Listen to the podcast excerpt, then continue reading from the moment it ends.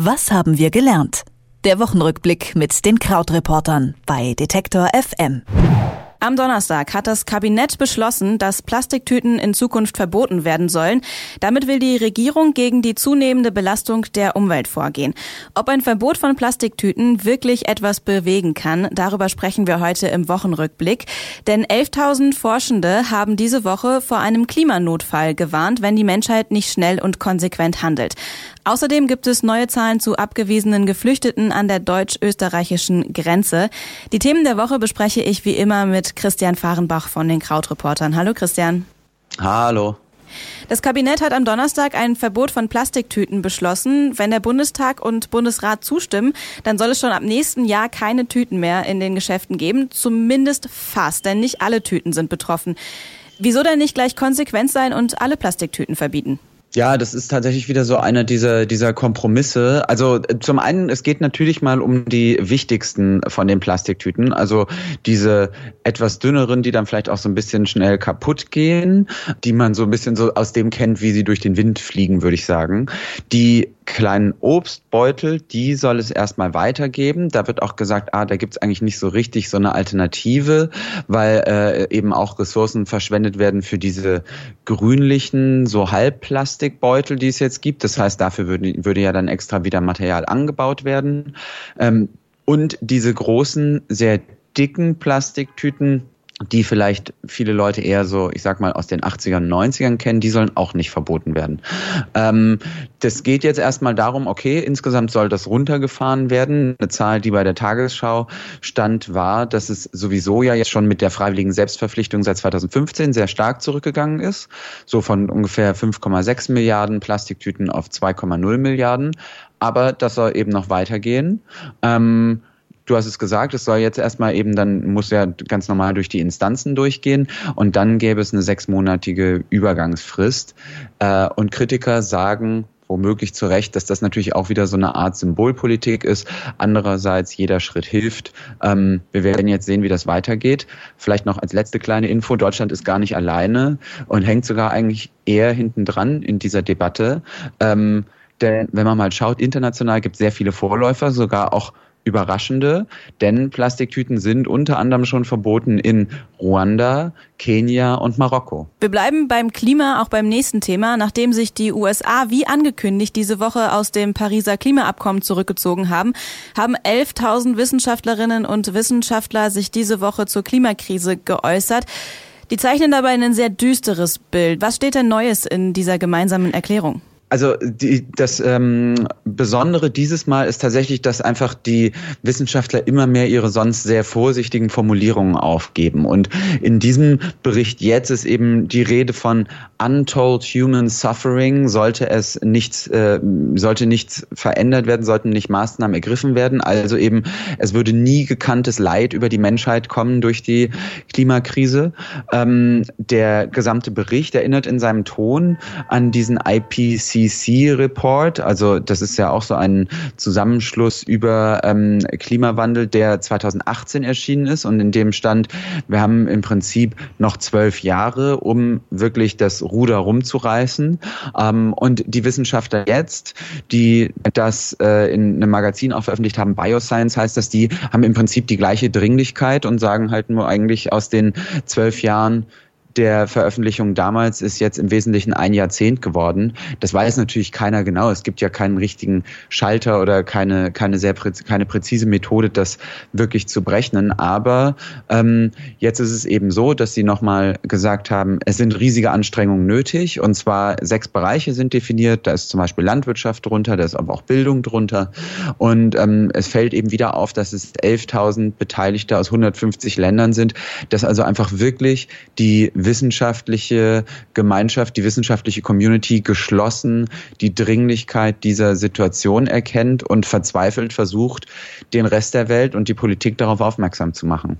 Du hast gesagt, es werden mehrere Bereiche angesprochen. Werden denn auch Lösungen äh, dargelegt, wie man sich vor diesem drohenden Leid schützen kann?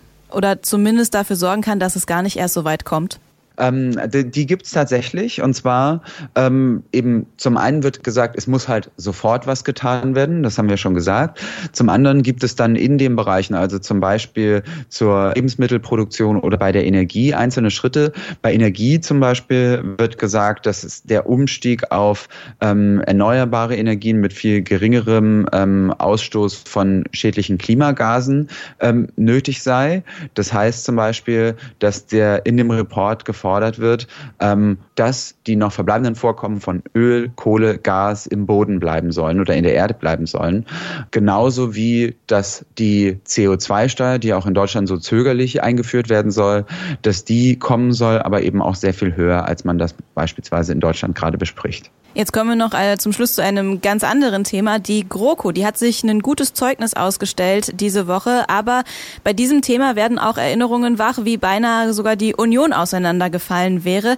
Es geht um die, so Horst Seehofer noch vor einem Jahr, Mutter aller Probleme, die Flüchtlingspolitik. Eine kleine Anfrage der Linksfraktion im Bundestag hat aber jetzt neue Zahlen zu abgewiesenen Ausländern an der deutsch-österreichischen Grenze zutage geführt. Wie viele waren es denn jetzt in diesem Jahr? Also äh, genau, vielleicht noch kurz zum Hintergrund ist äh, also eine kleine Anfrage. Das heißt im Prinzip, dass eben Politiker im Parlament an die Regierung Fragen stellen dürfen, die diese dann recherchieren muss. Es gibt da bei den Linken eine sehr verdiente Abgeordnete, Ulla Jelpke, die sehr beharrlich zu ähm, eben Flüchtlingsthemen arbeitet. Und hier in dem Fall bezieht sie sich auf diese ähm, Dublin-Regelung. Das heißt also, ein äh, Flüchtling, der in die EU kommt, muss in dem Land, in dem er erstmals den Boden der EU betritt, eigentlich Asyl beantragen was dazu führt, dass eben so viele ähm, Asylantragsteller und Stellerinnen in äh, südlichen Ländern, also eben zum Beispiel Griechenland und Spanien, das eigentlich machen müssten, ähm, was dann aber auf dem Höhepunkt diese, ähm, der Groß, des großen Flüchtlingsstroms 2015 teilweise nicht mehr passiert ist. So, und deshalb gab es dann wiederum im Nachbeben sozusagen zu dieser ähm, Diskussion dann diese neu geschaffene Regelung, äh, in der dann Horst Seehofer sich so äh, engagiert hat. Es gibt jetzt eben zwei Zahlen. Es gibt diese neue Regelung, dass an der Grenze zwischen Bayern und Österreich ähm, Geflohene wieder zurückgewiesen werden können nach eben Südeuropa, beziehungsweise dorthin, wo sie zum ersten Mal in die EU gekommen sind. Und es gibt zwei Zahlen. Es gibt eine Zahl zu Griechenland und eine zu Spanien. Und in den 15 Monaten, seitdem das etabliert wurde, sind 34 Menschen nach Griechenland zurückgeschickt worden und zwei Menschen nach Spanien zurückgeschickt worden. Zum Vergleich vielleicht im Jahr 2019 kommen, werden geschätzt ungefähr 140.000 Menschen als Flüchtlinge nach Deutschland kommen. Viel Lärm und nichts. Das wäre jetzt meine nächste Frage gewesen. War das also viel Lärm um nichts?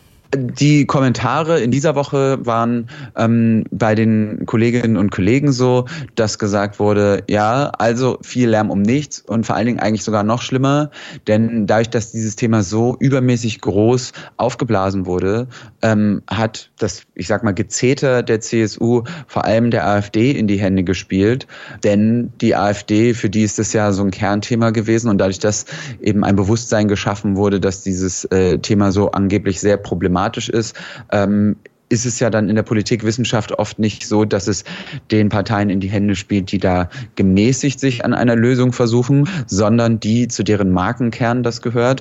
Und ähm, wir haben das ja in vielen Debatten schon gesehen, dass die Union der AfD jetzt in äh, Sachen Umgang mit Ausländern oder striktem Umgang mit Ausländern nicht unbedingt ähm, den Rang ablaufen wird, sondern das ist ja so ähnlich wie bei Umweltthemen, wenn das dann für die Menschen sehr eng mit den Grünen da verbunden ist, in dem Fall zum Beispiel, dann ist es für andere Parteien sehr schwer, das Thema für sich zu besetzen. Und ich sage mal, im Negativen haben wir das jetzt auch bei den Flüchtlingen gesehen.